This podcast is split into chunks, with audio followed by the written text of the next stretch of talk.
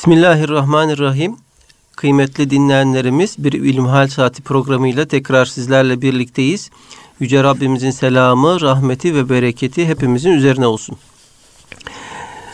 Sizlerden bize ulaşan soruları değerli hocamız Doktor Ahmet Hamdi Yıldırım cevaplandırıyor.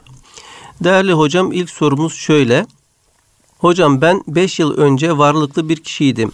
Hacca gidecek kadar param vardı. Fakat 5 yıl önce Diyanete yazılmama rağmen hac kurasında ismim çıkmadı. Şimdi imkanlarım kayboldu. Şimdi ise hac kurasında adım çıktı. İki sorun var. Birincisi benim üzerime hac şu an farz mı yoksa farziyeti düştü mü? İkincisi şimdi borç bulup gitmem mi uygun olur yoksa daha sonra imkanlarım düzelince mi gitmem daha uygun olur? Elhamdülillahi Rabbil alemin ve salatu ve selamu ala Resulina Muhammedin ve ala alihi ve sahbihi ecmain. Hakikaten e, bugünlerin en önemli konularından birini kardeşimiz sormuş. Allah razı olsun. Memleketimiz için ve benzer durumda olan bütün e, memleketlerdeki Müslümanlar için çok büyük bir sıkıntı. Hac ibadetine kota konulması meselesi. E, Tabi bu kotayı koyanlar da keyiflerine bu kotayı koymamışlar. Güvenlik amaçlı bu işi yapmak durumunda kalmışlar. Fakat öyle veya böyle e, fiilen hacca gitmeye engel bir durum ortaya çıkmakta. Şimdi öncelikle hac ibadetine bakacak olursak, hac ibadeti Cenab-ı Allah'ın Müslümanlar üzerine farz kıldığı ibadetlerden İslam'ın beş temel rüknünden bir tanesi. Bunlara daimu İslam veya erkanı İslam deniyor. Nitekim bu meyanda Efendimiz Aleyhisselatü Vesselam İslam beş temel esas üzerine bina edilmiştir diye meşhur hadisinde bunları beyan ediyor.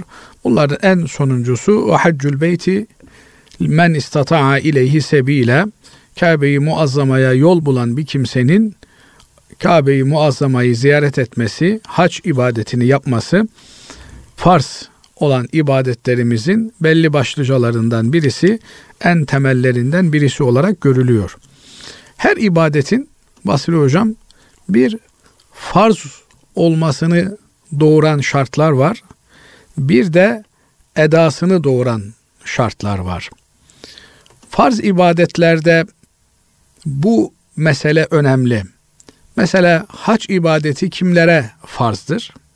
Bir, Müslüman olacak. Bütün ibadetlerin olmazsa olmaz şartı kişinin Müslüman olmasıdır. Müslüman olduktan sonra akil olacak. Yani aklı başında olacak. Aklı başında olması da büluğa ermekle tahakkuk ediyor. İkinci şartın peşinden hemen üçüncü şart da bülü olarak karşımıza çıkıyor. Çocuk olmayacak, ergenlik çağına ermiş olacak. Eskiden hür olmayacak şeklinde bir kayıt vardı. Ama artık kölelik kalktığı için bütün insanlar hür. Mamafi zindanda mahpus olan, esir olan kimseler bir önceki şartları taşısalar da bunlar esaretlerinden dolayı, mahpusiyetlerinden dolayı hür sayılmazlar. Binaenaleyh bunlara da hac ibadeti farz olmuş olmaz. Bir diğer şart da haccın farz olmasının şartı da hac ibadetini yerine getirebilecek güce sahip olmak. Men istata'a ileyhi sebila hacca güç yetirebilmek. Bu ifadeyi ayeti kerimenin bu terkibini bölümünü Hanefiler zat ve rahile olarak Hanefi mezhebi alimleri zat ve rahile olarak anlamışlar. Binaenaleyh hac süresi içerisinde eskiden 6 ay bir sene sürebiliyordu bazen haçlar. Şimdi öyle değil. Şimdi daha kısaldı. Eskiden develerle kafileyle gidiliyordu. Şimdi işte uçak ile gidiliyor. Bazı memleketlerde gemiyle gidilebiliyor. Bazılarda karadan gidilebiliyor.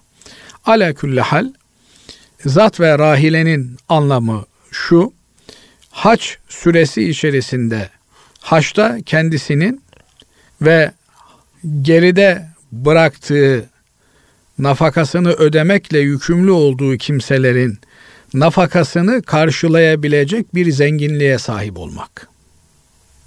Artı rahile dediğimiz bir bineye sahip olmak.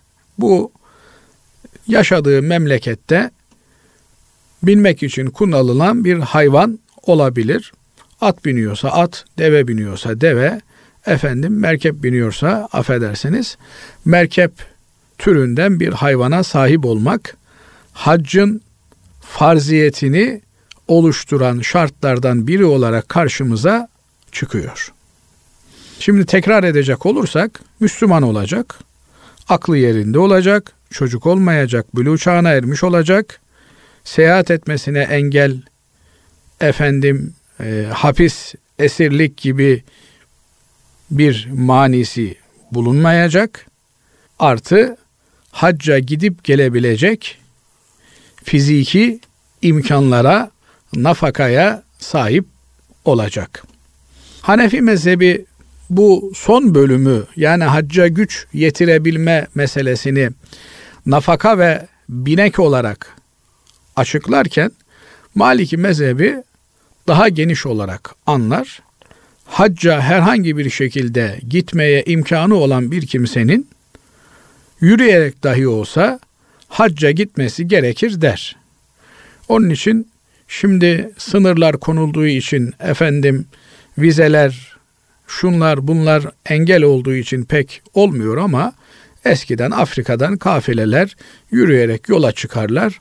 Bir sene içerisinde işte Medine-i Münevvere'ye, Mekke-i Mükerreme'ye gelirler. Hac ibadetini yaparlar. Böylelikle tekrar memleketlerine dönerlermiş. Bunlardan anlıyoruz ki bu şartları yerine getirmiş olan veya bu şartlar kendisinde bulunmuş olan bir kimseye hac yapmak farz oluyor. Evet. Hac yapmak farz oldu ama hacca gidebilme şartları tahakkuk etti mi? Mesela yol güvenliği var mı? Tamam. Müslüman, aklı yerinde, ergenlik çağına ermiş, özgür, imkanı da var, zenginliği var, arabası var, her şeyi var. Ama güzergah üzerinde savaşlar var ve oralardan gitme imkanı yok. Bu durumda hac kendisine farz olsa da bir kimsenin eda etmesinin, fiilen haccı yerine getirmesinin önünde bir engel var. Nedir o? Yol güvenliği meselesi var. Şimdi bütün mesele Basri Hocam burada düğümleniyor. Bu yol güvenliği haccın farziyetinin bir şartı mıdır? Yoksa hac farz olmuş da edasının bir şartı mıdır? Biliyorsunuz evet. hac farz olduğunda hacca hemen gitmek asıl olan. Bazı alimlerimiz bir takım gerekçeler varsa o zaman hemen gitmeyebilir, tehir edebilir diyorlar. Yani hac ibadeti fevri midir, değil midir meselesinde. Mesela bir adamcağız düşünün, 20 senedir annesini babasını görmemiş. Bir para biriktirmiş. Bu parayla ya hacca gidecek ya annesini babasını görecek. Bu durumda hacca mı gitsin annesinin babasını mı görsün? Diyor ki Ebu Suud Efendi, eğer diyor annesinin babasının sağlığı yerinde ertesi sene annesini babasını ziyaret edebilme imkanı varsa hacca gitsin diyor. Ama öyle değil eğer annesinin babasının ertesi seneye çıkıp çıkmayacağı belli değil. Efendim ama kendisinin hali vakti yerinde seneye de hac yapabilme imkanı galibi zannıyla yani yoğun kanaatiyle oluşabilecek ise o zaman annesini babasını ziyarete gitsin diyor. Niye? Sıla-i rahim yani anne baba ziyaretinde bulunmak, onların gönüllerini hoş etmek en önemli farzlarımızdan bir tanesi. Şimdi fiilen hacca gitme imkanına sahip ama ortada gitmesine mani bir durum, edasına mani bir durum çıktığında hac ibadetini o sene yapmak onun üzerinden düşer. Fakat hac ibadetinin farziyeti onun üzerinde kalır. Ne zaman yol güvenliği sağlanır ve kendisinin de gitme imkanı fiziken gerçekleşirse mesela yol güvenliği sağlandı da bu sefer ameliyat oldu. Ameliyattan sebep gidemiyor. Veya işte ayağı kırıldı, kafile yola çıktı. Ayağı kırıkken onlarla gidemedi. Farz olmuş ama eda imkanı yok. İşte beden sağlığı yerinde değil. Bu gibi noktalarda eğer biz kotayı yol güvenliği gibi, beden sağlığı gibi edasının şartı olarak görürsek ki e, ağırlık kanaat eda şartı olduğu cihetinde o zaman hac kendisine farz olmuş olan kimse o sene kendisine kura çıkmasa da kaç bin dolar hac parası söz gelimi 2000 dolar 2000 doları kenara koymalı ona ilişmemeli. Niye? E kendi gidemese de oldu ya emri hak vaki oldu. Kendi gidemedi. Kendi gidemeyince o ibadet üzerinden düştü mü? Düşmedi. O zaman yerine birini vekil olarak göndermesi gerekiyor. Böyle olduğu zaman bu kardeşimizin mesela 5 sene önce hacca yazıldığında hacca gitme imkanı varmış. O hacca gitme imkanını kendisinin bir kenara kaldırıp saklaması gerekiyordu. Ona dokunmaması gerekiyordu. Böyle yapmamış anlaşıldığı kadarıyla. Veya 5 sene önce 2000 dolarmış da hacca gitme şimdi 5000 dolara yükselmiş. O da nasıl oluyorsa artık. Dolayısıyla 2000 doları dursa da e, bugün için gitme imkanı kayboldu. 5000 dolara çıktı. Bu kimsenin hac ibadeti ne olmuş olacak? İşte buradan hareketle eğer bu kimse bir daha hac imkanına bu anlamda kavuşamazsa o zaman 2000 dolarla hac yapabileceği bir yerden bir Müslüman vekil bulunup onun üzerinden bu ibadeti yerine getirmesi sağlanacak. Bir diğer kanaate göre haccın kotasına kuraya girip de kendisine kura çıkmamış olan kimseye hac farz olmaz deniyor. Bu çok tabi zayıf bir görüş. Niye? Çünkü e, yani kendisi fiilen hacca gidemese de böyle bir kimse bir başkasını yerine hacca götürebilir veya gönderebilir. Binaenaleyh burada farziyetine engel bir durum söz konusu değil. Bu kardeşimizin bu durumda son sualine gelecek olursak biraz belki e, uzattık konuyu ama konunun bu yönüyle binleri, on binleri ilgilendirdiğini de düşünürsek önemli bir nokta. Bugün müracaat ediyorum, malım mülküm var. E haç bana çıkmadı, tamam o zaman ben kurtardım değil. Hac size farz oldu. Kura çıksa da çıkmasa da hacca gideceksiniz. Gidemiyorsanız yerinize birini göndereceksiniz. Yani bir defa zengin olduktan sonra hac üzerine farz olmuş oluyor. Değil mi hocam? Evet. Daha sonra bu yani fakirleşince düşmüyor bu. Düşmüyor. Düşmüyor evet. Aynen bir hanım zengin hacca gidebilecek kudreti var, imkanı var ama hanım başına gidemiyor. Çünkü şeriatımız diyor ki sen mahremsiz yolculuk mesafesine gidemezsin diyor. Ona kalsa o uzaya da gider de fakat haccı farz kılan Yüce Allah mahremsiz gitmemesi gerektiğini söylüyor. Binaenaleyh mahremi de yoksa bu kadıncağızın o zaman edası şartı tahakkuk etmemiştir. Onun üzerinden o sene eda düşer. Böyle olunca kendi gidemedi, kendi yerine birini gönderme mecburiyeti söz konusu olur. Ama yarın öbür gün bir mahremiyle beraber hacca gidebilir. O zaman böyle bir ümidi beklentisi varsa haccı onlarla beraber gitmek üzere tehir eder. Şimdi bu kardeşimiz diyor ki ben borç olarak mı gideyim? Evet borç olarak gitsin. Eğer tabi aldığı borcu ödemeyi gözü kestirebiliyorsa. Şimdi borç yiğidin kamçısıdır ama herkes elinde avucundakini bilir. Yiğidin de yorganını ayağına göre çekmesi lazım gelir. Veya ayağını yorganına göre uzatması lazım gelir. Binaenaleyh eğer e, çoluğu çocuğu kalabalık zaten aylık geliriyle beraber geçinemiyorsa bir adam o zaman bu kimsenin yüklü miktarda borç yapmasının da bir anlamı yok. Fakat ne olur? İşte şurada bir tarlam var. Onu eğer ödeyemeyecek olursam satar borcumu öderim veya şurada bir dairem bitecek. Onu satar borcumu öderim türünden borcunu ödeyebilmeyi ni öngörebiliyorsa bir kimse borç alır. O borçla beraber üzerine farz olmuş olan haccı yerine getirir.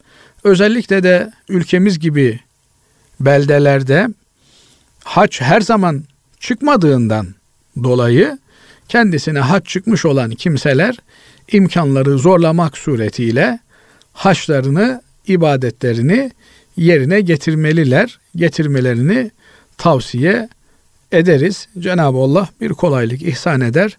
İnşallah borçlarını da en kısa zamanda öderler. Evet Allah razı olsun değerli hocam. Şimdi ikinci sorumuz şöyle. Değerli hocam Ayasofya ile ilgili bazı tartışmalar oluyor. Bir kısım insanlar etrafta birçok cami var. Oranın müze olarak kalması mahzurlu değildir diyor. Diğer bir kısım ise bunun Fatih Sultan Mehmet'in bir vakfı olduğu ve vakfın aslına uygun olarak kullanılması gerektiğini söylüyorlar. Burada sanırım siyaset ve din iç içe girmiş vaziyettedir. Ancak açıklayabilirseniz memnun olurum. Demiş dinleyicimiz. Tabi dinleyicimizin son cümlesi önemli. Burada siyasetle din iç içe girmiş durumda. Siyasetle din birbirinden ayrışır mı? Ayrışmaz. Niye ayrışmaz? Siyaset seistik kökünden geliyor. Atı yönetmek demektir. Siyaset genel anlamıyla insanları idare etmek demektir.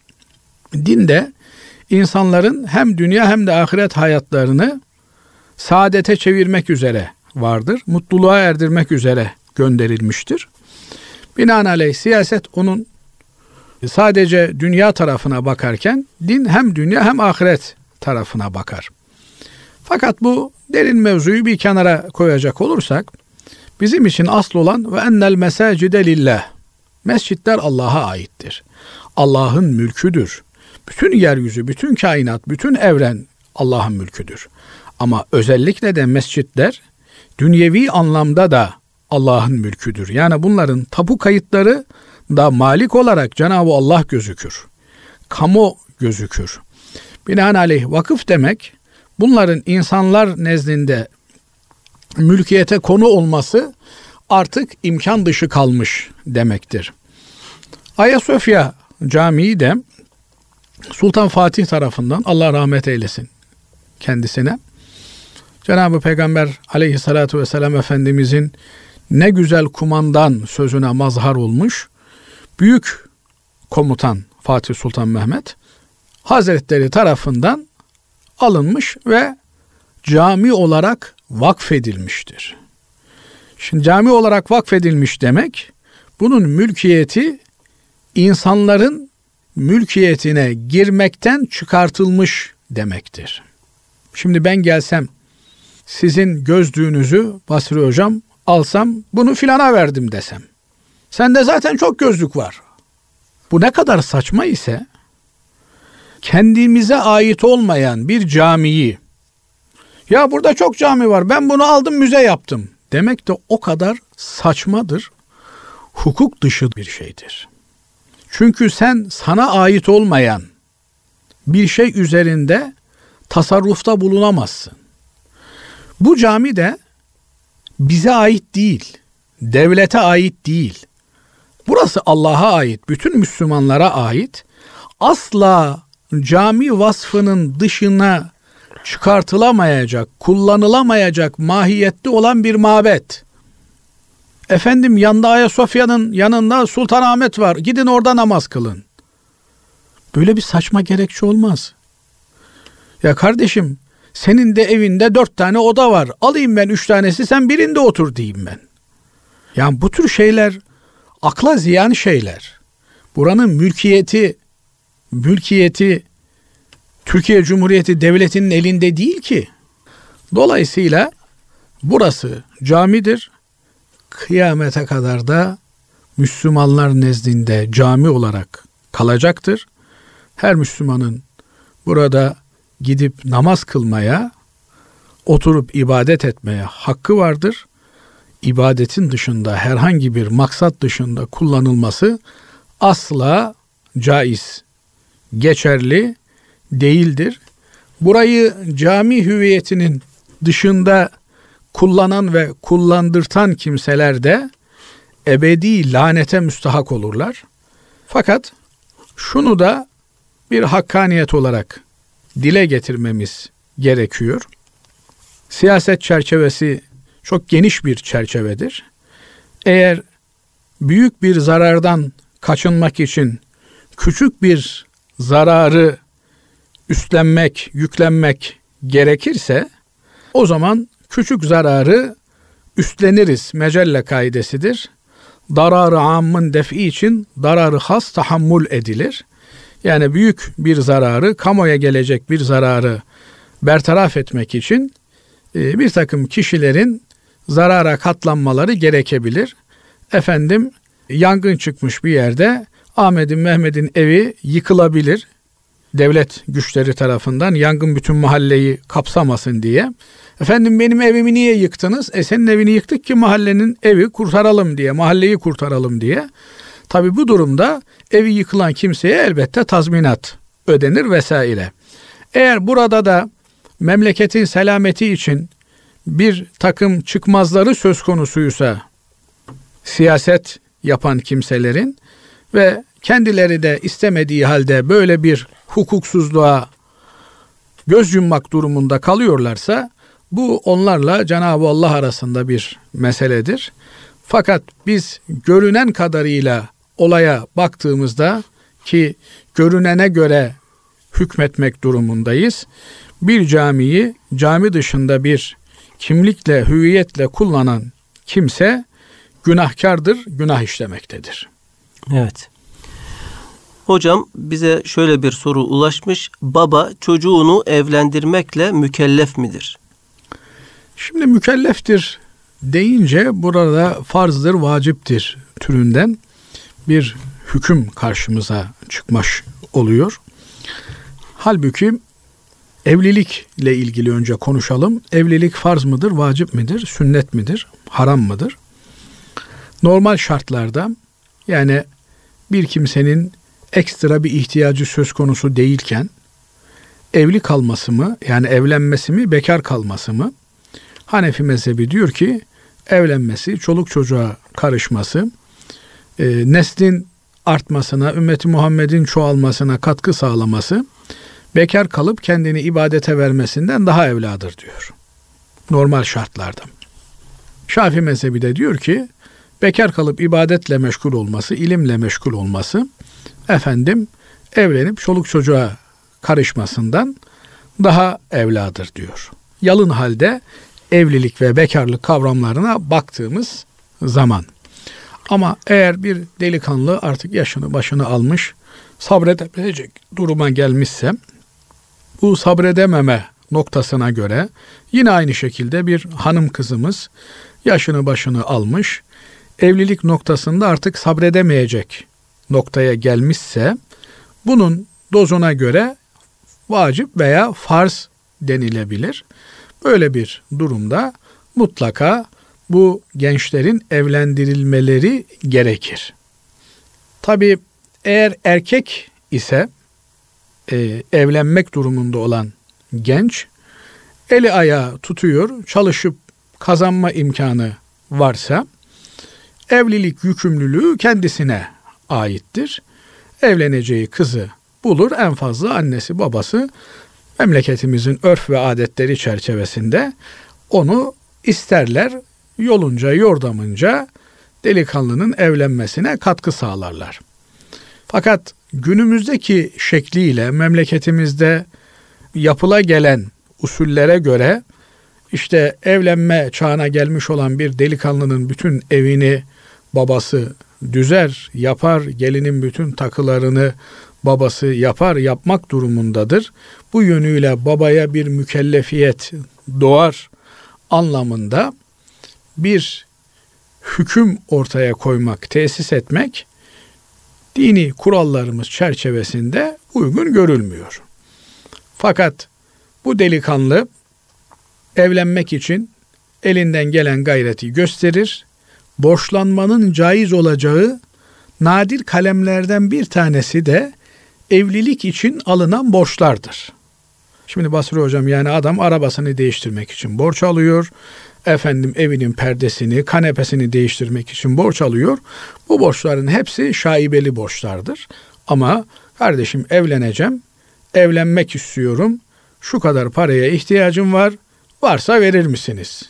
Demek bir delikanlının en tabii hakkıdır ve imkanı olan kimsenin de bu delikanlıya yardım etmesi, borç vermesi onun üzerine düşen bir vecibedir.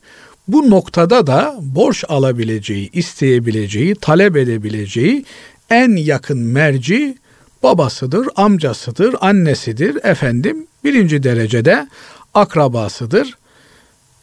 Dolayısıyla bu durumdaki bir delikanlıya babası elinden gelen yardımı yapmak durumundadır. Ha eğer çocuk kendi çalışma imkanına sahip değil ise efendim fiziki bir engeli var çalışamıyor. Ama evlilik bir ihtiyacı evlenmek istiyor. O zaman onun nafakasını ödemek babasına nasıl farz ise imkanı varsa tabii evlendirmek de aynı şekilde ona farz olur. Çocuğuna baktığı gibi gelinine de bakmak durumunda olur. Aynı şekilde burada tabi tek taraflı bakmamak lazım olaya Vasile Hocam. Evet. Olabilir ki adamcağız ihtiyarlamış, hanımı vefat etmiş. Efendim çocuğu babasına bakıyor. Baba 60 yaşında oğlum beni evlendir demiş. Başka bir geliri yok. Çocuğun babasını evlendirmesi gerekir mi? Gerekir. Bunun için de çocuğun uygun bir eş arayışına babası için girmesi, bu noktada imkanı olanlardan yardım istemesi, babasını da baş göz etmek için elinden gelen gayreti göstermesi gerekir. Efendim aynı şekilde toplumda bekar olan ve evlenmeye güç yetiremeyen kimselere toplumun sahip çıkması ve onları asgari standartlarda evlenebilecekleri kıvama getirmesi toplumun üzerine düşen bir mükellefiyettir. Bu babadan başlar çevreye doğru en son devletin üzerinde bir borç kalacak şekilde yayılır. Binaenaleyh kimi kimsesi olmayan, etrafından, toplumundan yardım göremeyen gençlerin de devlet tarafından evlendirilmeleri gerekir. Fakat burada bu işin ilk muhatabı, ilk mükellefi, ilk sorumlusu gencin kendisidir. Genç erkek olduğu takdirde çalışıp çabalayıp ailesini kendisini geçindirebilecek bir kıvama geldikten sonra evlenir. Ama eğer bayansa ki bayana herhangi bir evlilik yükümlülüğü yüklenmemiştir. Yani yatak odasını sen yapacaksın, buzdolabını sen getireceksin, şunu sen alacaksın diye herhangi bir yükümlülük altına dinimizce sokulmamaktadır. Evin bütün yükü erkeğin üzerinedir. Mamafi erkek tarafından e, kız tarafına daha doğrusu kızın kendisine ödenen bir mehir vardır ki bu mehirle de kız adet olan yol yordam olan çeyizini hazırlayabilir. Böylelikle sadece kızın evlendirilmesi noktasında halk arasında bilinen şekliyle çöp çatanlık hizmetine ihtiyacı olabilir kızcağızın. Efendim 20 yaşına gelmiş, 25 yaşına gelmiş, 30 yaşına gelmiş bazen. Evlenmek istiyor ama gidip kapı kapı ben evlenmek istiyorum diyecek hali yok kızcağızın. Gerçi evlenilmesi uygun olan, münasip olan bir delikanlıya da haber yollayabilir. Benimle evlenmek ister mi diye. Şeriatımız buna müsaade etmiş. Ama bizim memleketimizin örfü, usulü, adeti bunun kız tarafından yapılmasını hoş görmez. Ne olur? İşte Basri amca bana yardımcı olabilir misin diyebilir yeğeni ise veya işte hanımlar arasında filan kızımız artık evlilik çağına geldi. Uygun bir kısmet nasip bilirseniz yardımcı olun şeklinde bu tür delalet işini görmek de bir mükellefiyet olarak karşımıza çıkar. Aman efendim iyi olursa kendilerinden kötü olursa benden bilecekler. Ben bu işlere girmem diyerek geri durmak, geri çekilmek doğru değildir. Bu işlerin sevabı çok büyüktür. Hakikaten tarafları tanıyan ve bunların birbirlerine iyi eş olabilecekleri kanaatini getiren kimselerin bu anlamda bir sorumlulukları oluşur, bir mükellefiyetleri doğar. Bunu da yerine getirmeleri gerekir. Evet. Allah razı olsun kıymetli hocam. Şimdi sıradaki soru şöyle. Mest ne demektir? Deri mest, çorap mest ve termal mestler arasındaki fark nedir? Askerde giyilen çizme ya da bot üzerine mesih yapılabilir mi? Ve bu ayakkabılarla namaz kılınabilir mi? Evet kardeşimiz biraz geniş sormuş soruyu. Evet. Ama kısaca cevap vermeye çalışalım. Cenab-ı Allah Kur'an-ı Kerim'de namazın şartlarından biri olarak abdesti bize anlatıyor. Namaz kılacağınız zaman diyor, e, yüzünüzü yıkayın, kollarınızı yıkayın, başınızı mesedin ve ayaklarınızı diyor. Ve ayaklarınızı ifadesi ayaklarınızı yıkayın olarak alimlerimiz tarafından anlaşılmış. Nitekim Efendimiz Aleyhisselatü Vesselam'ın hadisleri de bu doğrultuda ifadelerde bulunuyor. Bir defasında Efendimiz Aleyhisselatü Vesselam ayaklarını yalap şalap yıkayan bir sahabe efendimizi görünce, topuğunu yıkamadığını görünce, e, muhtemelen herhalde benim gibi bir şişman sahabe efendimiz oturduğunda ayağını ön tarafını yıkayabilmiş, arka tarafı kuru kalmış. Veylün lil akabi minenler demiş. Yıkanmayan topukları cehennem yıkar maline gelebilecek bir ifade kullanmış. Buradan da anlıyoruz ki ayağın kağıp topuğuna kadar.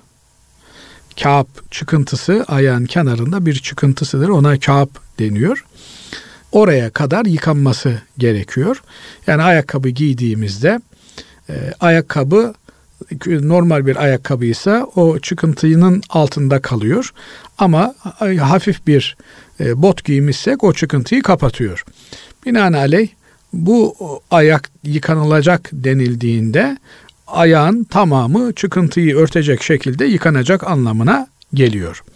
Fakat Efendimiz Aleyhisselatü Vesselam yazın sıcağından ve kışın soğuğundan korunma hikmetine binaen ayaklarına mest denilen o topuğu örtecek şekilde ayağa giyilen bir giysiyle ayaklarını örttüğünde üzerlerine mesih yapmış. Ne demek mesih yapmak? Elinizi ıslatıp ayağınızın ön tarafını parmaklarınızın ucundan başlayarak arkaya doğru elinizi çekmek anlamına geliyor. Buna mesih işlemi deniyor. Mestler üzerine yapılıyor. Mest dediğimiz ayağa giyilen bir ayakkabıdır. Bunun ev içerisinde kullanılmasına mest diyoruz. Dışarıda kullanıldı mı ayakkabı diyoruz. Mamafi mestle ayakkabıyı birbirinden ayıran şey mestin topuğu örtecek şekilde yüksek olması, ayakkabının ise daha düşük olması meselesidir. Ayakkabı biraz daha köseleydi vesaireydi daha dayanıklı iken mest biraz daha hafif bir malzemeden olabilir. Fakat hafif malzeme derken yürümeye elverişli bir malzeme olması gerekir yine. Normal bir yolda 3-4 kilometre yürüyebilecek bir malzemeden olması gerekir. Malzemeden derken işte demirden olsa olmaz. Efendim odundan olsa olmaz. Yani çok güzel böyle odun kütüğünü ayağın içine girebileceği şekilde oymuşsunuz. Onun ayaklarınıza geçirirseniz onunla yürüyebiliyorsunuz maşallah. Üzerine mes olur mu? Olmaz. Binaenaleyh ayağa giyilebilen normal deriden bir şey olması gerekir veya deri hükmünde bir şey olması gerekir. Bu e, yünden olabilir, kıldan olabilir. Mesela keçi kılından olabilir. Buna keçe diyoruz. Gayet de uzun mesafeler gidebilir. Ee, biraz ayağa giymesi zordur. Ayakta efendim kaşıntı filan yapar diye tercih edilmez. Ee, yünden olabilir. Fakat bunun üzerinde uzun yol gidilebilmesi yani 4-5 kilometre veya en azından 3-4 kilometre gidilebilecek kıvamda olmasının yanında direkt içine suyu almayacak mahiyette de olmalıdır. Yani ayağınızı işte diyelim ki bir yağmurda bir birikintiye bastınız direkt ayağınızı suya basmış gibi olursanız bu da onun e, mest olmasına manidir. Binaenaleyh bu şartları taşıyan ki bunlar üç tane şarttır. Bu şartlar nereden çıkmış diye de sorulabilir. Bunlar ki genelde e, bu tür meselelerdeki şartlar kelimelerin sözlük anlamlarından çıkmaktadır. Mes denildiğinde, ayakkabı denildiğinde akla gelen ilk şey ayağın içerisinde rahat hareket edebildiği ayağa bir kap olarak geçirilebilen nesnedir. Bu yönüyle ayağı sarmaması gerekir. Bunu ifade etmek için de tek başına bırakıldığında yerde durabilecek denilmiş. Bunun anlamı ayağı sarmayacak. Eğer ayağı saran bir şey olursa Basri Hocam ona sargı denir. Ayağı mesela adamın burkulmuş, evet. sarmışlar veya alçı yapmışlar. İki ayağına da alçı yapılan bir adam alçıların üzerine mes yapabilir mi? Yapamaz. Niye yapamaz? Halbuki ayakkabıdan daha sağlam. Efendim üzerinde 2 kilometre değil 20 kilometre yürü. Yapamaz. Niye? Çünkü ayağı sarıyor. Ayağı sarmayacak. Dolayısıyla buradaki en önemli unsurlardan bir tanesi ayağa giyilen şeyin ayak kabı mahiyetinde. Ayağın içerisine girdiği ve ondan bağımsız olarak ayağın hareket edebildiği bir nesne olacak. Ayağı sararsa ona sargı denir. Sargının üzerine sargı mesi olur ki onun tamamını yani ayağında mesela ayağı kırılmış ayağını alçıya almışlar tamamını mesedersin. Mesde olduğu gibi sadece ön tarafını değil. İkincisi belli bir e, mesafe yürünebilecek olmasıdır. Üçüncüsü direkt içerisine suyu çekmeyecek mahiyette olmasıdır. Alimlerimiz bunun altının deri olması gerekir mi, gerekmez mi diye tartışmışlar. Bir de tabi şimdi çorap mes denilen bir mes türü var. Ee, bunun e, adı çorap. Çorabı mesten ayıran ne? Çorap ayağı sarar. Binaenaleyh ayağı saran bir şeyin bugünkü çoraptan bahsediyoruz. Hazreti Peygamber aleyhissalatü vesselam Efendimizin dönemindeki çoraptan bahsetmiyoruz. Bugünkü çorap ayağı saran bir şeydir. Üzerinde uzun süreler yürünebilir de belki bazılarının çünkü genelde polyester oluyor. Yani naylon mahiyetinde oluyor. Dayanıklı da olabilir. Ama bir ayağı sardığı için, iki şeffaf olduğu için, üç e, suyu hemen içine aldığı için bu bildiğimiz çorapların üzerine mes yapmak asla caiz değildir.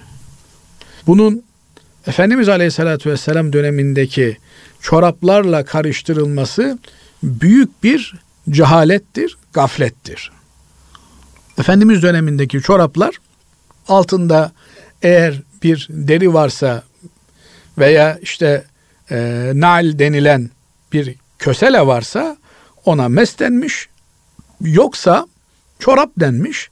Nitekim e, müzelere gittiğinizde bu sanayi çoraplarından önceki çoraplara baktığınızda onlardan bu meselenin nasıl olduğunu görmemiz, anlamamız mümkündür. Mamafi nenelerimizin, dedelerimizin, onların nenelerinin, dedelerinin ördüğü sık hemen içine su almayan kalın ve kendi başına da durabilen çoraplar bu anlamda çorap olarak kabul edilir ve bunların üzerine mesih yapılabilir ama bugünkü çorapların üzerine asla mesih yapılmaz. Ayağını yıkamamış demektir bu kardeşimiz. Abdestin dört şartı vardı Hanefilere göre. Dört farzı vardı. Üçünü yerine getirmiş, dördüncüsünü yerine getirmemiş olur. Son sorusuna gelince arkadaşımızın yani ayağımıza giydiğimiz botlar, çizmeler mest yerine geçer mi? Geçer. Elbette mest giymenin, kullanmanın şartları var. Düzgün tam bir abdest aldıktan sonra ayağımıza mestlerimizi veya botlarımızı veya çizmelerimizi giydik mi bunlar efendim mest yerine geçer. Binaenaleyh Kur'an'a tutabilir miyiz? Tutabiliriz. Bunlarla namaz kılabilir miyiz meselesine gelince bunların temiz olup olmamasıyla alakalı bir şey. Eğer e, işte bugün hava karlı, birçok memleketimizin birçok alanında karlı. E, karın üzerinde adam 500-600 metre yürümüşse bunların altı temiz olmuş demektir. E, üstünde de bir pislik yoksa bunlarla namaz kılabilir. Peki nerede namaz kılacak? E bunlarla tabi camiye, mescide girmek doğru değil. Hele bugünkü mescitlere, camilere girmek doğru değil. Niye? İşte içeride halı var, kilim var vesaire var. Ama yeryüzünün tamamı mescit kılınmış. Dışarıda kılacaksa veya ne bileyim yere bir naylon muşamba serip onun üzerinde kılacaksa haydi haydi kılabilir. Nitekim arazide işte vazife yapan e, askerlerimiz, e, güvenlik güçlerimiz ayaklarına giydikleri bu botlarla beraber üç gün üç gece mest yapabilirler. Bunları mest olarak kullanabilirler. Üzerlerine mesih yaparak ayaklarından çıkarmadıkları sürece abdest alabilirler. Evet. Değerli hocam son sorumuz da şöyle. Soğuk havalarda teyemmüm yapılarak namaz kılınabilir mi? Efendim soğuk havalarda teyemmüm yapılabilir mi? Şimdi soğuktan soğuğa fark var tabi. Ee, bugün işte İstanbul şartlarında soğuk havalar bahane edilerek bir kimse teyemmüm edebilir mi? Diyor ki alimlerimiz yani soğuk hava bahane edilerek e, teyemmüm yapılamaz. Niye? Şehirde sıcak su imkanı var. Sıcak ortamlar söz konusu. E, buralarda bir kimsenin e, abdest alması, efendim banyo yapması mümkün. Ama İstanbul dışına çıkmışsınız. Yani şehir dışına çıkmışsınız. Taşraya çıkmışsınız. Hava soğuk. Bildiğiniz gidebileceğiniz bir yerde yok. Tek bir imkanınız var. O da işte caminin e, şadırvanında banyo yapmak. Yani şimdi belki normal abdest için e, memleketimiz şartlarında o kadar bir soğuk söz konusu değil. Ama banyo yapmak denildiğinde bu adamcağız nasıl banyo yapacak? Yani banyo yapmaya kalksa belki de zatüre olacak. Yani e, ciddi bir hastalık tehlikesi olacak. Bu kimse teyemmüm yapabilir. Binaenaleyh bu kişiden kişiye değişebilecek bir durumdur. Ama eğer bir kimse yol yordan biliyor, mali imkanları da yerinde ise başına diyelim ki otobüste giderken ihtilam oldu. Müsait bir yerde iner, oradaki bir işte e, oteldi, moteldi bir yere kendini atar. Eğer tanıdığı, nazının geçebileceği bir yer yoksa efendim orada gider, temizliğini yapar, yoluna devam eder. Ama böyle biri değil, gariban biri zaten otobüs parasını zor bulmuş. Uyurken de efendim ihtilaf olmuş. E, bu kimse teemmümle devam eder.